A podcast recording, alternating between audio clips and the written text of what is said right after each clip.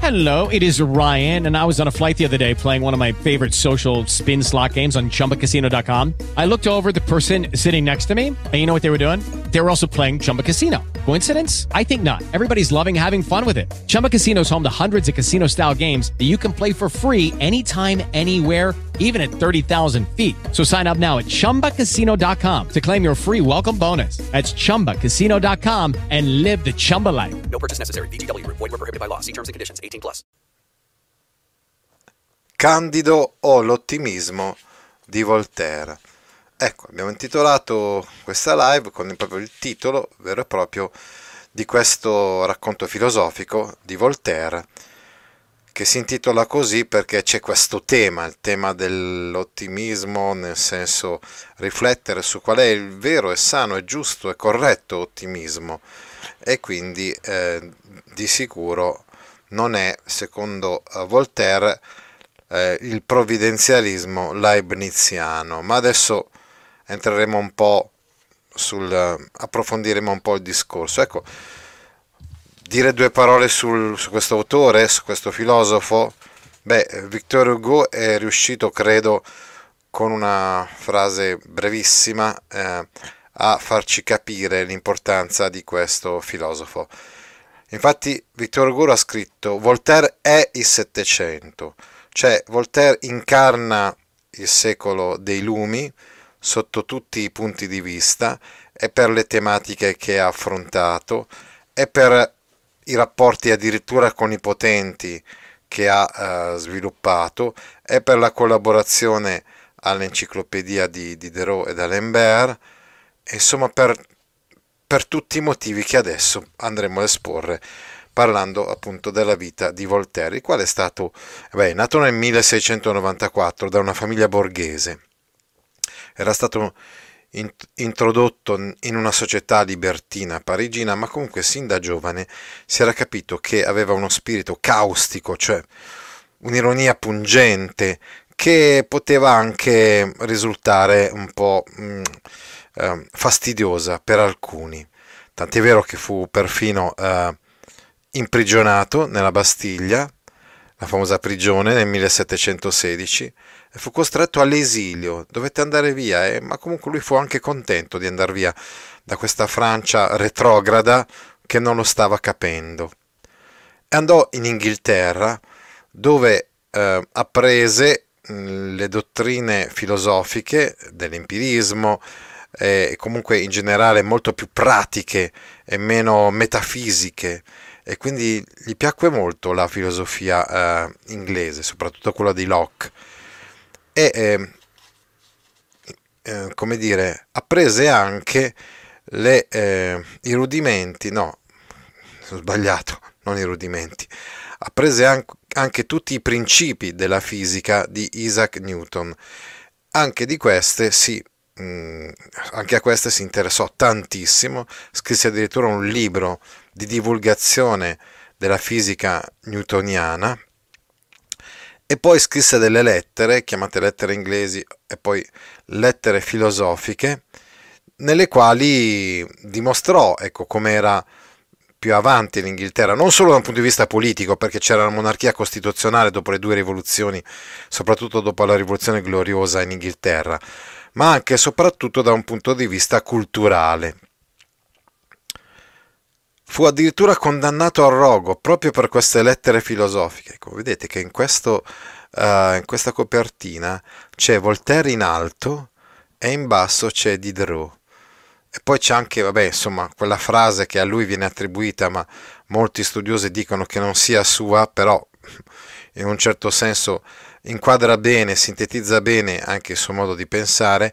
Io combatto la tua idea, che è diversa dalla mia, ma sono pronto a battermi fino al prezzo della mia vita perché tu possa esprimere questa tua idea.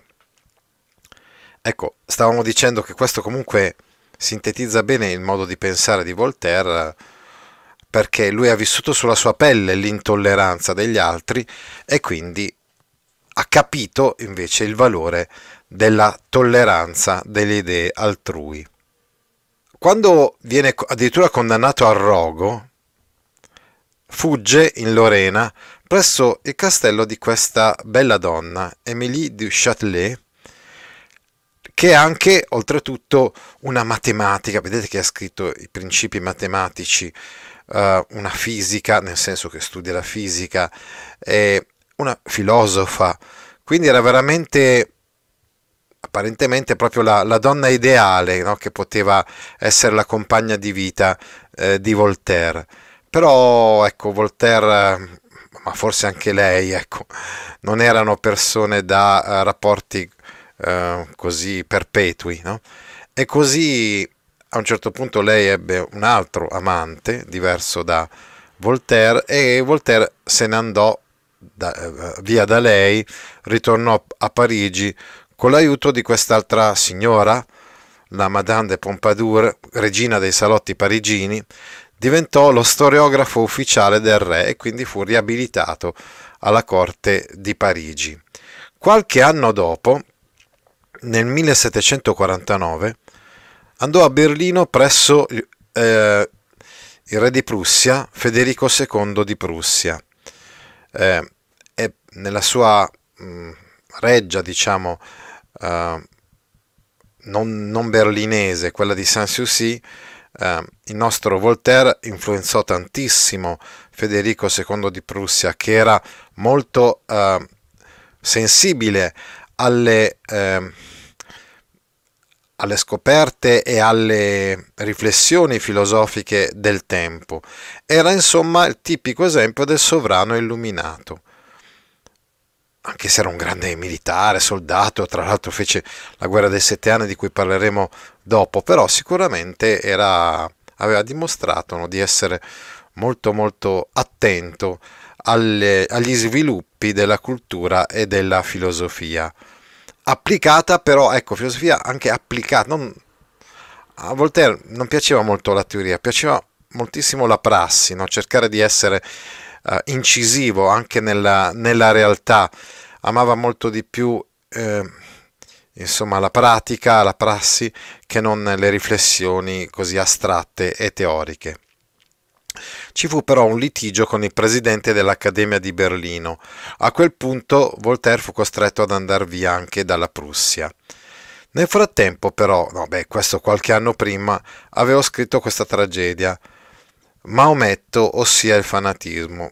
Abbiamo fatto vedere un frontespizio di una delle tragedie di Voltaire, ma Voltaire ne aveva scritte tantissime, quindi oltre ad essere un filosofo era un letterato, scriveva tanto, ha fatto tante opere anche non solamente di carattere filosofico, ma anche di carattere letterario, questo è il motivo per cui noi che siamo più letterati, insomma, che filosofi, affrontiamo uh, questi argomenti o leggiamo uh, le sue opere. In Francia, quando ci ritornò, scrisse alcune voci dell'enciclopedia, quindi collaborò al lavoro di Diderot. Nel 1752 pubblicò, scrisse un altro racconto filosofico molto molto interessante, che noi in italiano chiamiamo così micromega, anche se eh, probabilmente in francese si dice micromega e si scrive anche con una S finale non ci soffermiamo su questo perché se poi vi piace l'argomento possiamo fare una diretta live su questo interessantissimo e originalissimo romanzetto.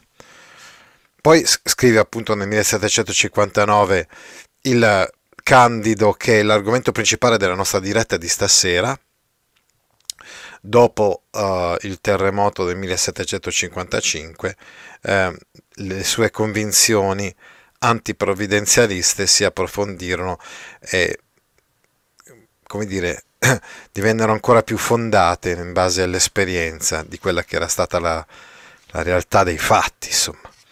La, anche la natura, insomma, non è eh, così tanto mh, benigna nei confronti degli uomini. Direbbe anche Leopardi, che ovviamente poi studiò, lesse Voltaire, che scrisse le operette morali che hanno qualcosa in comune dal punto di vista dello stile con questi racconti filosofici di Voltaire. Poi nel 1763 pubblica quello che probabilmente è il libro suo più famoso, più però filosofico, che è il Trattato sulla tolleranza. Poi ritorna a Parigi, ah, tra l'altro scrive un'altra opera sempre filosofica molto molto importante che è il dizionario filosofico. L'anno dopo del trattato sulla tolleranza pubblica il dizionario filosofico, il suo dizionario filosofico. Ecco, eh, poi nel 1778, quando torna a Parigi, muore, però diciamo comunque è vissuto per 84 anni, quindi eh, come dire, la sua parabola esistenziale ha, ha coperto quasi tutto il secolo eh, dei lumi e comunque l'ha gran, grandemente influenzato. Ecco, adesso vorremmo parlare del nostro racconto filosofico, romanzo filosofico del, del Candido di Voltaire. Per introdurci però all'argomento, ci piace molto ricordare quello che aveva scritto un altro pensatore inglese, generalmente considerato un po' di secondo piano, però aveva scritto una cosa più o meno di questo genere, cioè che solo il buon umore, la risata gioiosa e l'umorismo sono capaci di sconfiggere l'intolleranza e il fanatismo.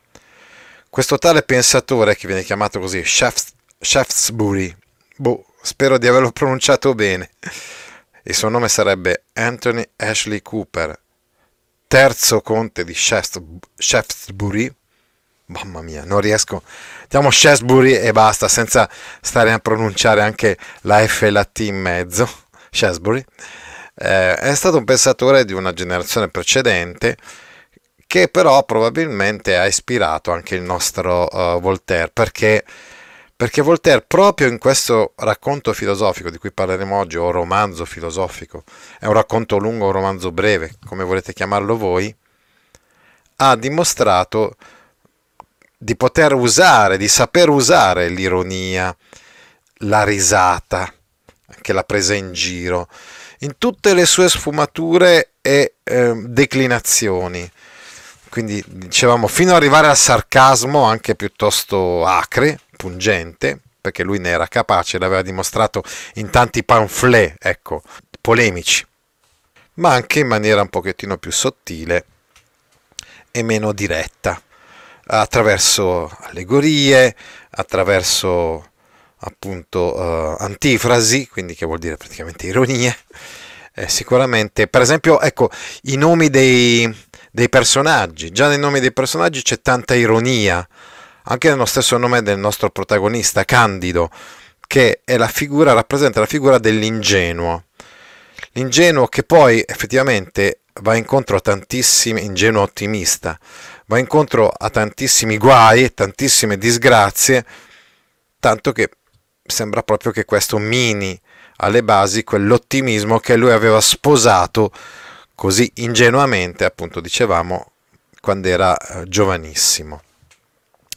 Sia dicevamo in questa figura, nell'altra figura del uh, leibniziano Pangloss, che è il, il, maestro, il filosofo del barone, della, quindi della casa in cui eh, viene ospitato uh, Candido, eh, quindi del palazzo del barone, e che ha instillato in Candido questa filosofia leibniziana che evidentemente ha un nome sicuramente che deve avere qualche significato ironico. Non tutti sono d'accordo sul significato che possa avere, ma tutti sappiamo che le due parole pan e gloss più o meno uh, in greco suonano tutto e lingua. Però qualcuno l'ha interpretato, a me piace molto questa interpretazione, anche se magari non è quella giusta. Dire tutto, uno che dice tutto, il nostro pangloss, ma in realtà non dice niente di sensato e poi insomma quando usa scempiologia o scemologia per indicare il, la branca del sapere in cui è specialista il nostro Pangloss e, e quando ripete più e più volte ironicamente eh, insomma la frase di, di Leibniz andiamo a vedere proprio la caricatura no? cioè tutto è bene e noi viviamo nel migliore dei mondi possibili, ecco, sicuramente eh, ecco, appunto, la parodia anche è un altro modo di eh, colpire il, questo pensatore Leibniz che a parere di, di Voltaire aveva proprio, come dire, non aveva capito niente della, della realtà eh, del mondo e quindi anche del, della filosofia. Allora, stavamo dicendo quindi di questo romanzo filosofico, dovete sapere che il Candido, quando fu pubblicato nel 1759, andò incontro a delle condanne. Già nella stessa Ginevra, dove lui visse parecchio tempo, e si trovava proprio a Ginevra in quegli anni, eh, diciamo che ci fu una condanna, ma una condanna piuttosto grave. E anche, anche in, in questa occasione Voltaire dovette scappare per evitare il rogo, veramente. Eppure, forse anche per, perché tutti parlarono in quegli anni della pubblicazione di questo libro, furono stampate tantissime copie di questo romanzo filosofico, tanto che nell'anno di pubblicazione, appunto in quel 1759, se ne dovettero fare 13 edizioni. Quindi fu davvero un successo editoriale straordinario. È un romanzo particolare.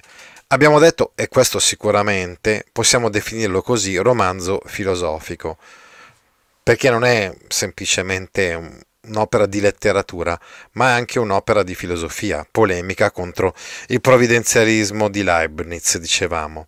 Però ha anche altre caratteristiche.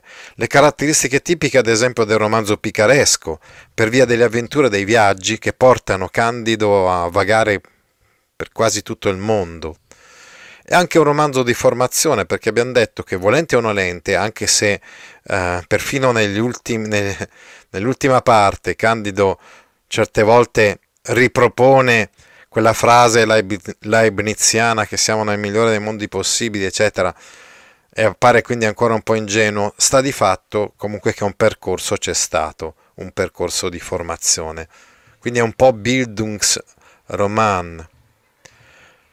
È un romanzo uh, che ha, presenta situazioni anche piuttosto forti, crude, tragiche, uccisioni, anche il nostro Candido si macchia di ben tre omicidi, ma in maniera umoristica, in maniera così eh, quasi comica, rapido, perché sono tanti gli eventi che si succedono l'uno eh, dopo, dopo l'altro. Realistico fino a un certo punto, perché ci sono degli aspetti fantastici, questo soprattutto nel, verso la metà ecco, di questo libro, quando si parla in particolar modo dell'Eldorado e anche di una regione in cui c'erano donne e scimmie. Ecco, quindi un po' vi ho iniziato a presentare questo romanzo, ma adesso è arrivato il momento di parlare proprio e anche di leggere dei brani eh, da questo romanzo. Per esempio, proprio un po' leggiamo come inizia questo romanzo. Poi a un certo punto vi dirò, se avete voglia di non perdervi il finale, vi dirò guarda, sto, guardate, sto arrivando verso, verso la fine e quindi magari interrompete la visione se volete vedere un po' come va a finire, anche se sicuramente non si tratta di un giallo, ecco. Quindi, anzi, il messaggio che come dire, che Voltaire dà alla fine del romanzo è un messaggio che in maniera un po' subliminare è, è, è presente in tutto quanto il romanzo, però vedete un po' voi, fate un po' voi. Sta di fatto comunque che il romanzo incomincia così. C'era in Westfalia, ah sì, infatti il romanzo viene rappresentato come un, un testo tedesco che, che, viene tradotto ecco, da, un, da un originale. C'era in Westfalia, nel castello del signor barone di Thundertentronk, anche nella parola Thundertentronk, inventata, c'è sicuramente qualcosa di ironico che ha dentro di sé, per esempio, un termine che più o meno in una, in una lingua appunto germanica o anglosassone può significare tuono e anche un altro termine storpiato che, che potrebbe avere tanti significati, quel tronc c'era un ragazzo cui la natura aveva fornito un temperamento assai mite. Il nostro Candido è mite. Gli si reggeva in fronte l'indole sua, aveva l'intelletto abbastanza solido e il più ingenuo cuore del mondo. Credo, credo fosse chiamato Candido appunto per questo, quindi per questa ingenuità, puro innocente come, uno, come uno che è candido, quindi che è bianco, che ha che è innocente, che non, ha, che non conosce la, la vita. I servitori vecchi di casa sospettavano che egli fosse figlio della sorella del signor barone e di un buono e rispettabile cavaliere del vicinato, quindi non si sapeva bene chi erano i genitori di Candido. Non ha mai voluto sposare Dara Damigella perché non gli era riuscito di provare che 72 quarti soli di nobiltà, essendosi perduto il rimanente del suo albero genealogico per oltraggio del tempo. Già anche l'espressione 72 quarti in realtà è un'espressione ironica e iperbolica, perché se ci pensate bene, 72 quarti, insomma, sono, è una frazione che in realtà è, è piuttosto, che indica un numero piuttosto elevato, avanzato, no? Quindi eh, è molto forte qui eh, l'ironia. Non può essere sposato dalla baronessa perché ha solamente 72 quarti. I quarti di nobiltà in realtà possono essere un quarto, due quarti, tre quarti. Se sono 72 eh, ci fa pensare ironicamente Voltaire, vuol dire che in realtà ha fin troppa nobiltà. Però, ripeto, è solo una questione di, di ironia. No? Il signor Barone era uno dei grandi signori della Westfalia, il suo castello era fornito infatti di porte e di finestre. Ecco, anche questo infatti è fortemente ironico. Come si fa a, a, ad affermare da un punto di vista logico che lui è uno dei più grandi signori della Westfalia? Infatti il suo castello era fornito di porta e di finestre non, non, ha logica questo, cioè noi ci aspetteremmo con quelli infatti una dimostrazione della grandezza di questo potente barone che invece non c'è, perché il fatto che il castello abbia una porta e delle finestre non è non è che dimostri la grandezza di questo Signore.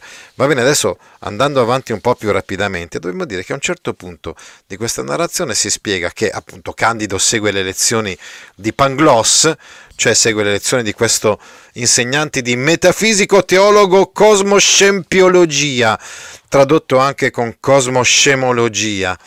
Insomma, in mezzo a tanti termini altisonanti, c'è questo scempiologia o scemologia che fa capire subito quello che vi dicevo prima, come in realtà questo tale dottor Pangloss ehm, non sia un così gran pensatore. Ecco, c'era la figlia del barone, che però era molto bella, giovane e anche piuttosto carnosa, che era Cunegonda. Ora, Uh, che cosa succede a un certo punto? Succede che Cunegonda, ecco qui intanto vediamo Leibniz, questo pensatore che viene un po' ridicolizzato nella figura di questo suo seguace eh, Pangloss. Stavamo dicendo quindi che a un certo punto Cunegonda scopre Pangloss nei cespugli insieme con una cameriera con la quale stava facendo un esperimento di fisica eh, è chiaro che non si trattava semplicemente, come vedete da questa illustrazione, eh, fisica applicata, insomma, di abbracciare questa ragazza, di trastullarsi con lei, con questa cameriera. Lei, cioè Cunegonda, rimane molto turbata, aveva già visto Panglosse, eh, scusate, aveva già visto Candido, suo coetaneo si può dire, e Candido aveva visto lei, e i due quindi pensano bene di poter fare esperimenti di fisica molto simili a quelli che sta facendo Pangloss con quella uh, cameriera. E che cosa fanno?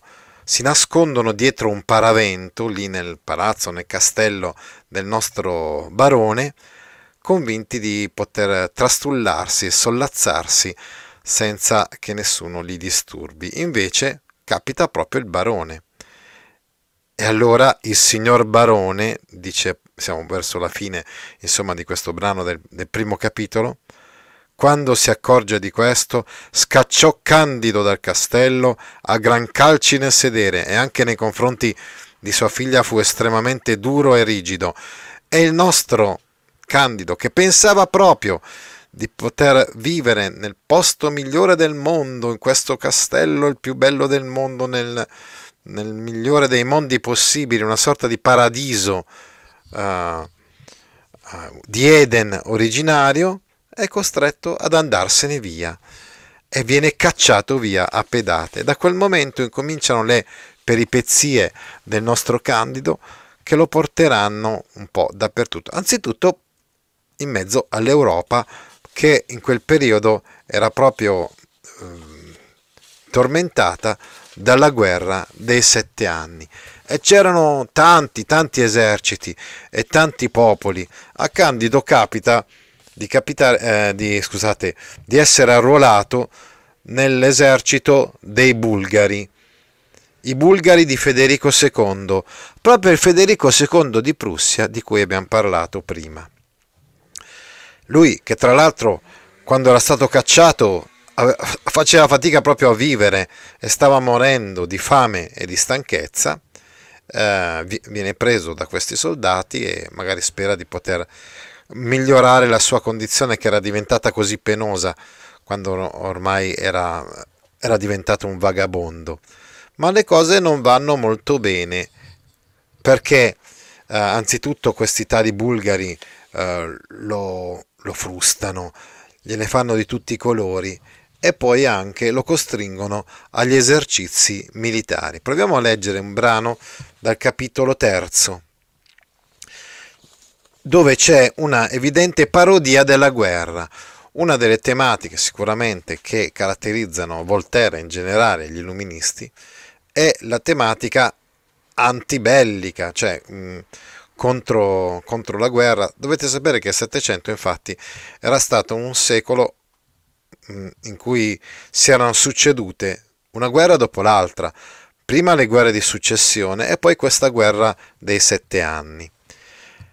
E invece i pensatori illuministi eh, propendevano per la pace, Voltaire sicuramente era uno di questi. Ecco quindi in quale maniera ironica ci presenta questa guerra, il nostro Voltaire.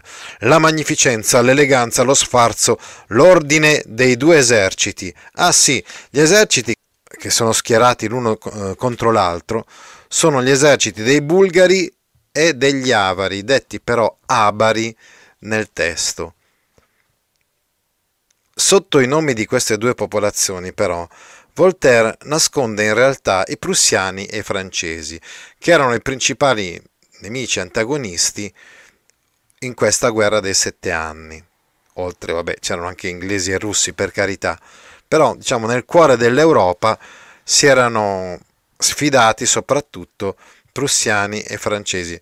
Una delle prime grandi guerre fra diciamo, tedeschi e francesi, eh, perché poi nei secoli eh, successivi ce ne saranno ancora molte, molte altre. Dice, la magnificenza, l'eleganza, lo sfarzo, l'ordine dei due eserciti non avevano confronti. Trombe, pifferi, clarinetti, tamburi e artiglierie facevano una musica che l'inferno non ne aveva mai sentita una uguale. Cominciarono le artiglierie con lo stendere a terra un 6.000 uomini per parte. La moschetteria tolse poscia dal migliore dei mondi possibili da 9 a 10.000 bricconi. Ecco, anche questo è estremamente ironico. Quando gli capita a Voltaire, quando gli è possibile, rimette sempre dentro quella famosa frase di Leibniz in tutto quanto il romanzo a dimostrare come sia veramente ridicola quella frase per eh, via di tutti i mali che eh, ehm, vessano l'uomo, che tormentano l'uomo. E quindi ci presenta una guerra disastrosa, eh, una guerra eh, cruenta, come, come se fosse una barzelletta. Migliaia e migliaia di uomini, la loro morte è presentata come togliere dal migliore dei mondi possibili da 9 a 10.000 bricconi. Anche qua è ironico perché la soldataglia degna solo di essere spazzata via dal punto di vista però dei signori, dei, dei padroni del mondo, che ne infettavano la crosta la crosta di questo mondo, e la baionetta fu a sua volta ragion sufficiente per la morte di qualche altro migliaio. Tutto sommato furono intorno a 30.000 anime. Fin tanto che durò l'eroico macello, Candido, che tremava come un vero filosofo, si nascose meglio che poté. Mentre i due sovrani facevano ciascuno intonare il Te Deum, ringraziando quindi Dio perché ciascuno dei due riteneva di essere il vincitore di quella battaglia, il sovrano dei Bulgari e quello degli Avari, in realtà popolazioni decisamente secondarie, perché come abbiamo spiegato erano ben altri gli eserciti e i popoli insomma, che, che si fronteggiavano a quell'epoca. Mentre i due sovrani facevano ciascuno intonare il Te Deum nel proprio accampamento, egli decise di andare a ragionare degli effetti e delle cause in qualche altra parte. Altra notazione ironica, perché eh, secondo Leibniz la dimostrazione del fatto che siamo nel migliore dei mondi possibili diven- eh, deriva proprio dalla, uh, da questa successione di effetti e di cause. Pangloss aveva insegnato a Candido nel primo capitolo che non c'è alcun effetto senza una causa. Ecco, abbiamo letto quindi questo brano tratto dal terzo capitolo. Adesso, uh, insomma, eh, andiamo avanti con la nostra storia perché vorremmo leggere anche un brano tratto dal sesto capitolo. Prima di arrivare a questo brano tratto dal sesto capitolo, dobbiamo spiegare che eh, scampato quasi miracolosamente alla, alla distruzione della guerra, malconcio comunque, il nostro Candido continua le sue peregrinazioni, si rifugia in Olanda, dove viene accolto da un Battista e ritrova Pangloss. Ecco, tra l'altro, quando ritrova Pangloss, all'inizio non lo riconosce, perché vede semplicemente un vecchio poveraccio che è, è lì per la strada ed è afflitto dalla sifilide. A quel punto si avvicina, questo poveraccio poi, come stavamo spiegando, si rivela per essere appunto Pangloss e gli spiega che quando lui è andato via da quel castello sono arrivati appunto questi bulgari, sono arrivati i soldati, hanno assediato e occupato il castello, ucciso, ammazzato tutti quanti, stuprato Cunegonda e uccisa anche lei e che Pangloss in buona sostanza si era salvato per miracolo perché tutti quanti gli altri erano morti. E che era stato un bene che Candido fosse stato mandato via a pedate dal barone, perché così si era, uh, era scampato a questa, a questa invasione, a questa violenza di questi soldati. A questo punto dicevamo che eh, Candido ha trovato questi due compagni di viaggio. I suoi viaggi proseguono con loro due, cioè con questo Anabattista e con Pangloss e arrivano in Portogallo proprio nel momento in cui scoppia il terremoto di Lisbona. Appena si furono un poco riavuti, presero la via di Lisbona, avevano salvato qualche soldo, che anche lì comunque, eh, ad esempio in Olanda dove si erano riuniti, eh, ne avevano dovute sopportare di cotte e di crude. Avevano salvato qualche soldo, grazie a cui speravano di scampare la fame dopo essere sfuggiti alla tempesta. Sono appena entrati in città, piangendo ancora la morte del loro benefattore. Il loro benefattore è l'Anabattista Giacomo, seguace di una setta protestante tedesca, che appunto sosteneva che bisognava battezzarsi un'altra volta perché il primo battesimo non era valido quello per esempio imposto ai neonati, e bisognava battezzarsi da adulti.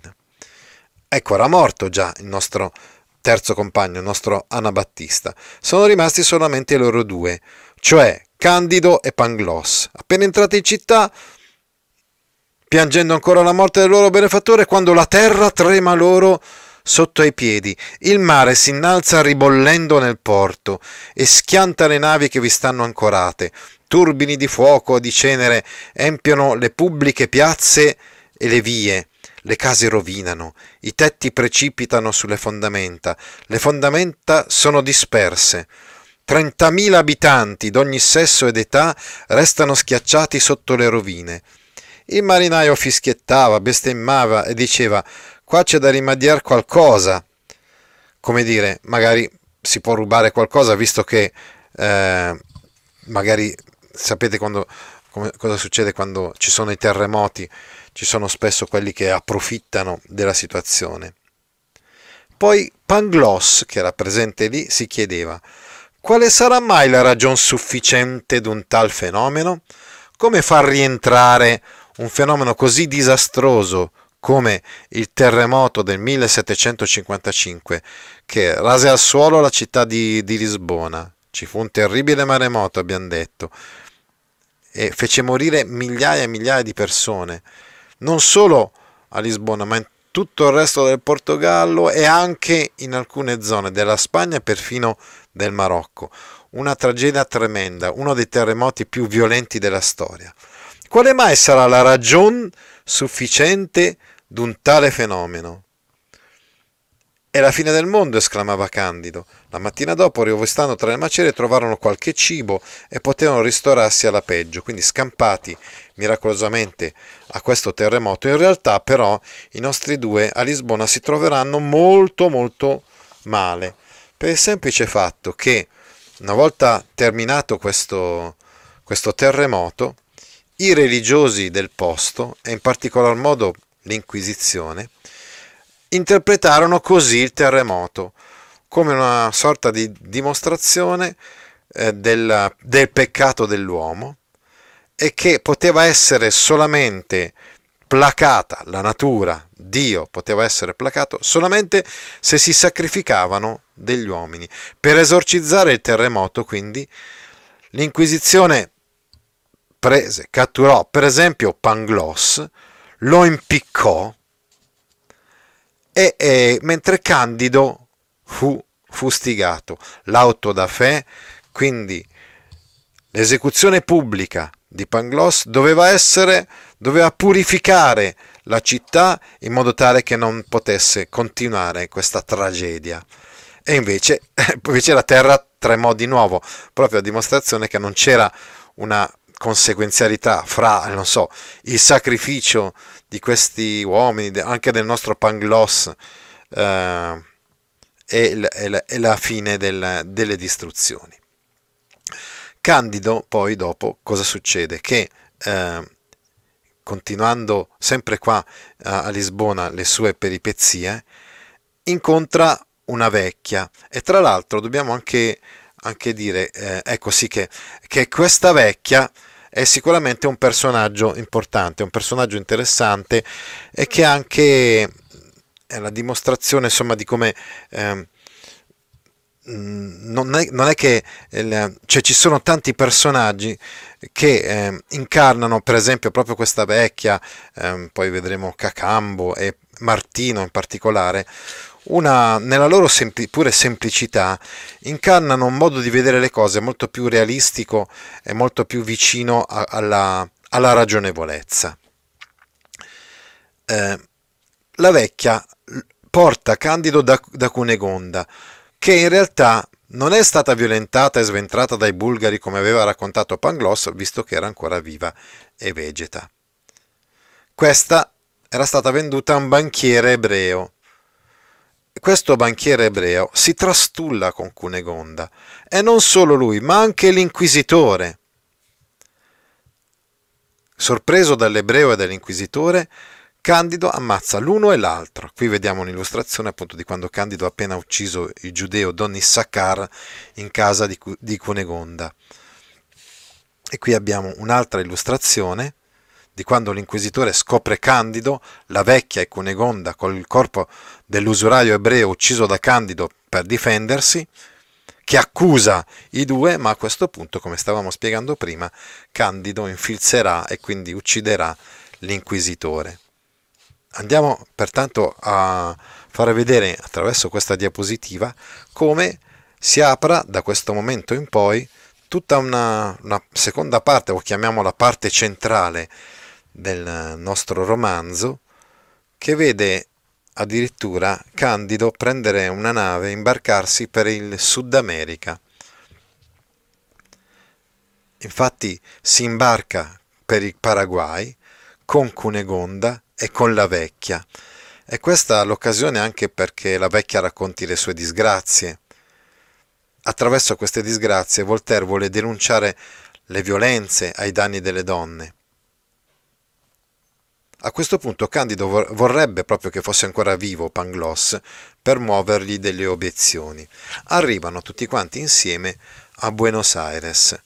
Cunegonda diventa la favorita del governatore e Candido, perseguitato dalla giustizia, è costretto a fuggire. C'era un servo che lo accompagnava già da un po' di tempo, sin dal Portogallo, che ha un nome particolare, un nome Cacambo, e infatti è la dimostrazione di, di, come in lui ci fosse forse un sangue indios accanto a quello portoghese. Guidato proprio da questo servo, eh, Candido giunge nel regno dei Gesuiti, quindi nel Paraguay, e ritrova il fratello di Cunegonda, il baronetto, il figlio del barone, il quale però è contrario al matrimonio di Candido con la sorella. Infatti dobbiamo spiegare che, um, che Candido ha promesso, quando finalmente termineranno tutte queste peripezie, di sposare Cunegonda. A questo punto Candido uccide anche lui, quindi ecco perché vi stavo parlando di tre omicidi. Indossa gli abiti di questo baronetto, le fogge di questo baronetto che tra l'altro era gesuita, si trovava lì in Paraguay proprio perché il figlio del barone di Tunderter Tronk era diventato un gesuita. E cominciano a questo punto tutta una serie di avventure nel cuore del Sud America, andando, come vedete in questa cartina, andando più verso nord. Ecco qui vi dicevo appunto Cacambo è il servo che dal Portogallo segue e aiuta Candido, esattamente come la, la, vecchia, è un personaggio positivo, perché nonostante il suo livello sociale, sa parlare tutte le lingue in uso in America Latina, si dimostra furbo, fedele al suo padrone, in molte occasioni è lui a guidare Candido. Tra l'altro, i due, cioè Cacambo e Candido, si scambiano delle osservazioni e proviamo a leggere un breve dialogo fra di loro. Per esempio, Cacambo chiede e dice a, a lui, a Candido, che cos'è l'ottimismo? E Candido risponde, ahimè, è la smania di sostenere che tutto si va bene quando si sta male. Ecco perché dico, a differenza di, qual- di, di, quello che dice qualcun altro, che in realtà secondo me questo è anche un romanzo di formazione, perché intanto Candido questa cosa l'ha capita. Cioè, ha capito che è, come dire, non regge l'ottimismo di fronte alla realtà. Ecco, stavamo parlando però di queste peripezie nel cuore del Sud America e quando si arriva in questo cuore del Sud America, eh, Cacambo e eh, Candido passano attraverso delle regioni fantasiose, fantastiche. Ad esempio nel capitolo 16 si racconta eh, di quando arrivano fra gli orecchioni e le scimmie e a questo punto Candido uccide anche eh, queste, queste, scimmie. Eh, e poi uccide, uccide queste due scimmie che erano con queste ragazze. Le ragazze stavano scappando da queste scimmie. I due amici però vengono appunto catturati dalla tribù degli orecchioni. Questi, credendolo un gesuita, perché vi ricordate che Candido aveva messo addosso i panni del baronetto, cioè del fratello di, di Cunegonda, lo vogliono mangiare. Candido, anche qui in maniera miracolosa, riesce a, a sopravvivere, a scampare dalla, da, questi, da questa tribù di questi orecchioni. Si spostano in Cayenne per poi giungere nel paese dell'Eldorado, dove vengono ospitati dalla famiglia reale. In questo Eldorado, ecco, si racconta appunto ad esempio di questi montoni.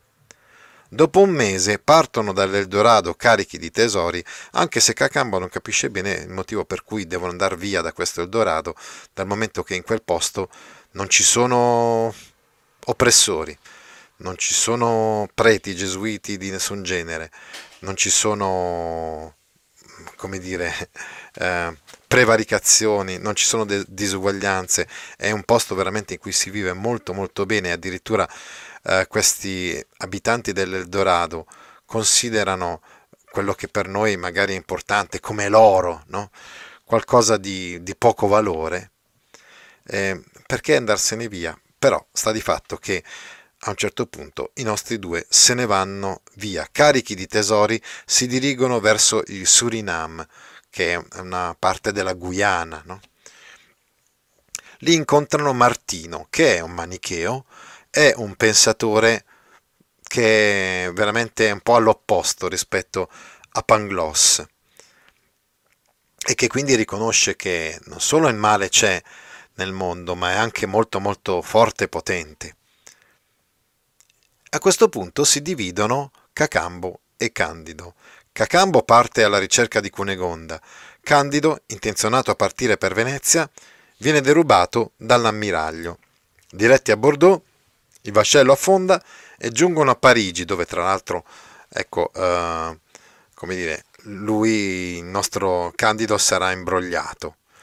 Però, ecco, eh, prima di, di questo, in realtà volevo soffermarmi, ritornando un attimino indietro, sul capitolo diciannovesimo del libro, quando capita a Cacambo e a Candido, che sono ancora insieme, di vedere un, servo, uno schiavo nero lì appunto in quel Suriname. Ecco, questa è l'occasione per Voltaire di eh, porre eh, l'accento sulla, sull'assurdi, su un'altra assurdità grande, enorme, del, del, della nostra Europa, cioè quella di credere di essere superiore alle popolazioni, ai popoli eh, che si trovano in altri continenti e di poter esportare la civiltà, la cultura, la società europea ritenuta superiore. Insomma, anche in questo direi che Voltaire è stato sicuramente un grande anticipatore perché è stato tra i primi a capire quali erano gli effetti deleteri del colonialismo. Nell'avvicinarsi alla città, la città si diceva di questa Guyana olandese, Suriname, videro giacere in terra un negro, il quale non aveva più che una metà del suo vestito, d'un paio di, cioè di, di mutande turchine. Il pover'uomo, inoltre, era privo della mano destra e del piede mancino. Buon Dio, fece Candido in olandese, che fai tu qui, amico, in questo orribile stato? E questo nero risponde: Aspetto il mio padrone, l'illustre mercante signor Van de Verdur. Van der Dendur. Ecco, attenzione, anche quest'altro Van der Dendur è prototipo del mercante senza scrupoli. E anche questo nome sicuramente è, eh, è una sorta di, di, presa in giro, insomma, di chi vende agli altri, riesce a, a a fare il venditore, ecco anche la parola vendeur, no? eh, che, che, è l'originale francese, no? è un venditore senza scrupoli, insomma, un commerciante, un mercante a cui interessa solamente far soldi, derubare gli altri. Ed è forse stato il signor Van de Dendura a conciarti in codesta maniera. Sì, signore, da noi usa così. Due volte all'anno ci passano un paio di mutande, il nostro unico vestito. Quando lavoriamo nei mulini da zucchero la macina ci strappa un dito, ci taglia la mano. Quando tentiamo di fuggire, ci taglia la gamba. A me sono capitati tutti e due questi casi. Ecco perché è così conciato questo nero, questo servo, questo schiavo. È proprio la dimostrazione questa dell'assurdità, della violenza, dell'oppressione della, de, degli europei.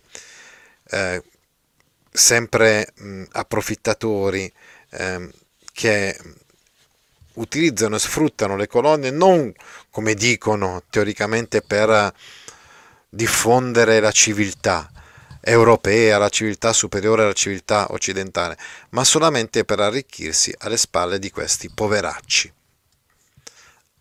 Andiamo appunto, dicevamo, a Venezia, Parigi, Venezia, si ritorna insomma in questa terza e ultima parte del nostro romanzo in Europa. Cerca disperatamente di trovare Cacambo, ma non riesce. Candido, una volta che arriva anche a Venezia. Martino gli consiglia di che ormai è diventato il suo nuovo accompagnatore, gli consiglia di dimenticarsi di quel servo di Cacambo, di dimenticarsi di Cunegonda, di dimenticarsi di tutto. Candido incontra Paquette, che è diventata prostituta, il senatore poco curante, che ha tutto ma è infelice. Questo siamo nel capitolo 25 del romanzo, questa ad esempio è la biblioteca del nobile poco curante lì a Venezia. In un'osteria Candido e Martino incontrano sei despoti spodestati. A Venezia per il carnevale, alla fine ritrovano Cacambo, il quale poveraccio è stato ridotto in schiavitù. A questo punto prendono nuovamente il largo, la nave, e si dirigono verso Costantinopoli, dove noi abbiamo degli incontri fondamentali che caratterizzano le ultimissime pagine del nostro libro. Ad esempio, Ah, tra l'altro si ritrova Pangloss, eh? è una cosa, ecco, il romanzo non ha sempre delle, ha delle incoerenze. Ad esempio, ci sono personaggi che muoiono e poi non si sa bene come eh, ricompaiono miracolosamente salvati e scampati alla morte. Non è questa evidentemente la, la cosa che interessava di più a Voltaire, cioè diciamo così la coerenza della storia, dell'intreccio a lui interessava, appunto, come dicevamo, ridicolizzare le teorie da lui ritenute assolutamente infondate e cercare invece di capire quali potevano essere gli insegnamenti che la vita ci può dare e questi sono concentrati poi nell'ultima parte del romanzo. Ecco il motivo per cui adesso vi dico, sappiatelo, vado a spoilerare, cioè a dirvi questi tre ultimi incontri fondamentali e, e quindi anche a dirvi il, come, va, come termina questo romanzo. Abbiamo detto che siamo arrivati in Turchia a Costantinopoli. Sulla nave Candido riconosce Pangloss e anche il fratello di Cunegonda, persino il baronetto. Ma non aveva mica ammazzato lui. Niente, ricompaiono tutti vivi come per miracolo, incatenati ai remi, li riscatta, cioè insomma li salva. In Turchia trova nuovamente quindi Cunegonda e la vecchia, vengono liberati anche loro. E a questo punto vi dicevo ci sono questi incontri fondamentali. Il primo incontro è con un saggio musulmano. Ecco, non so se conoscete eh, per esempio le canzoni di Battiato, no? che certe volte cita questi dervisci. I dervisci sono dei sacerdoti, insomma dei religiosi musulmani che anche danzando su loro stessi eh, cercano di raggiungere uno stato di estasi mistica. Insomma, sono dei saggi musulmani, dei saggi turchi, chiamiamoli così, no? E allora Candido, Pangloss e Martino si avvicinano a uno di loro a uno di questi dervisci, a uno di questi anziani saggi musulmani, per trovare una risposta al problema del male e del senso della vita, che sono in fondo poi i problemi, eh, soprattutto quello del senso della vita, che avevano arrovellato i filosofi per la maggior parte della storia della filosofia. È evidente che qua il nostro Voltaire vuole dimostrare che è inutile cercare di affrontare questi interrogativi e eh, vale la pena invece di fare altro. Però come lo, capì, come, come lo fa capire questa cosa? Come ce lo trasmette questo? Ce lo trasmette con questo incontro, con questo derviscio. Il derviscio invita di fronte a questi interrogativi a far silenzio. Che cosa bisogna fare allora? dice Pangloss.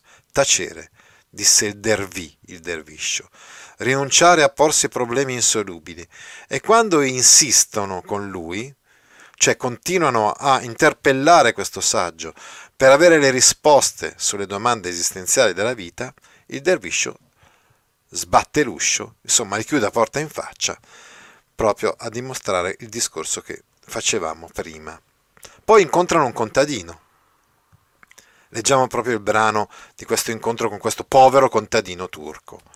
Voi, disse Candido al contadino, dovete avere una terra estesa e magnifica. Lo vedeva infatti come una persona contenta, felice della sua vita, e quindi immaginava che potesse essere un grande proprietario. E invece il contadino risponde: No, venti iugeri appena, come dire quindi che è un pezzetto di terreno piccolo, rispose il turco, e li coltivo con i miei ragazzi, si intende con i miei figli. Il lavoro allontana da noi tre grandi mali, la noia, il vizio e il bisogno. Questa è sicuramente una delle frasi più famose di questo libro, del Candido di Voltaire, e che insomma rappresenta qualcosa di interessante per noi ancora oggi. Noi cerchiamo sempre di ripartire dal lavoro perché abbiamo capito che è fondamentale questo, il lavoro per l'uomo. Bene, allora stavo dicendo che come termina, quali sono le ultime parole di questo romanzo, sono importantissime, cioè sono uh, sempre in base a questo ultimo incontro, no? sono una riflessione, una riflessione che ci fa capire che ormai Candido è completamente cambiato rispetto all'inizio del romanzo. Questa frase però è una frase che è da interpretare, cioè non si capisce bene immediatamente che cosa possa significare. La conclusione è questa, è ben detto che è necessario coltivare il nostro giardino. Preferisco questa traduzione a coltivare il nostro orto perché coltivare l'orto ha, secondo me, in italiano una connotazione un po' negativa. No? Quando si dice, per esempio, coltivare il proprio orticello, per dire il proprio interesse particolare, egoistico, mentre questa frase ha un significato diverso. Coltivare il nostro giardino vuol dire affrontare con responsabilità il nostro compito qua sulla terra, non cercare un senso al tutto, come ha fatto in genere la filosofia fino ad allora, ma evitare il male, ridurre la sofferenza, darsi da fare così semplicemente, come faceva quel, quel contadino che in quel modo, lavorando, scacciava la noia, il vizio e il bisogno. Quindi possiamo dire che in fondo non è poi così pessimista Voltaire. Nel momento in cui ci sarà da parte dell'uomo una solidarietà nei confronti dell'altro uomo, beh allora eh, si potrebbe anche essere ottimisti. Non possiamo essere ottimisti nel senso pensare che appunto la natura direbbe Leopardi o in generale quello che ci capita sia sempre così positivo. Il male c'è, il male non si può ignorare. L'ottimismo filosofico è inconsistente sul piano conoscitivo e pericoloso sul piano pratico e morale, perché magari può arrivare, come vi ricordate, quegli inquisitori che ammazzavano per sacrificare e placare così l'ira divina con degli auto da fè e quindi per far terminare il terremoto. L'ottimismo può portare quindi, come abbiamo visto in quel caso, a legittimare l'irrazionalità e la violenza, mentre invece bisogna al massimo abbracciare un ottimismo fondato sulla tolleranza, sulla pace. Non, è, non c'è, secondo uh, Voltaire, che comunque non era un ateo, ma era un deista, non c'è un progetto divino per la realtà, cioè non c'è un disegno provvidenziale. Lui pensava, ogni popolo ha i suoi dei, propri dei, non si può dire quindi che, che Dio vero sia questo piuttosto che questo o quest'altro ma di sicuro, secondo Voltaire, Dio non è rappresentato sulla terra da una casta sacerdotale di una religione piuttosto che di un'altra religione. Insomma, secondo Voltaire, occorre essere solidari con gli altri uomini, essere in pace, essere tolleranti con gli altri uomini, maturare quindi la conoscenza, riflettere sull'esistenza, che è un'esistenza fatta anche di male, di atrocità, di cose assurde, come abbiamo visto la guerra, il colonialismo, la superstizione, il fanatismo. Fondarsi semmai sull'amicizia, sull'amore, come abbiamo visto in questi personaggi anche positivi che abbiamo conosciuto, come la vecchia Cacambo. Lucky Land Casino asking people what's the weirdest place you've gotten lucky? Lucky? In line at the deli, I guess? Aha, in my dentist's office. More than once, actually. Do I have to say? Yes, you do. In the car before my kids' PTA meeting. Really? Yes. Excuse me, what's the weirdest place you've gotten lucky? I never win and tell. Well, there you have it. You can get lucky anywhere playing at LuckyLandSlots.com. Play for free right now. Are you feeling lucky? No purchase necessary. Void where prohibited by law. 18 plus. Terms and conditions apply. See website for details.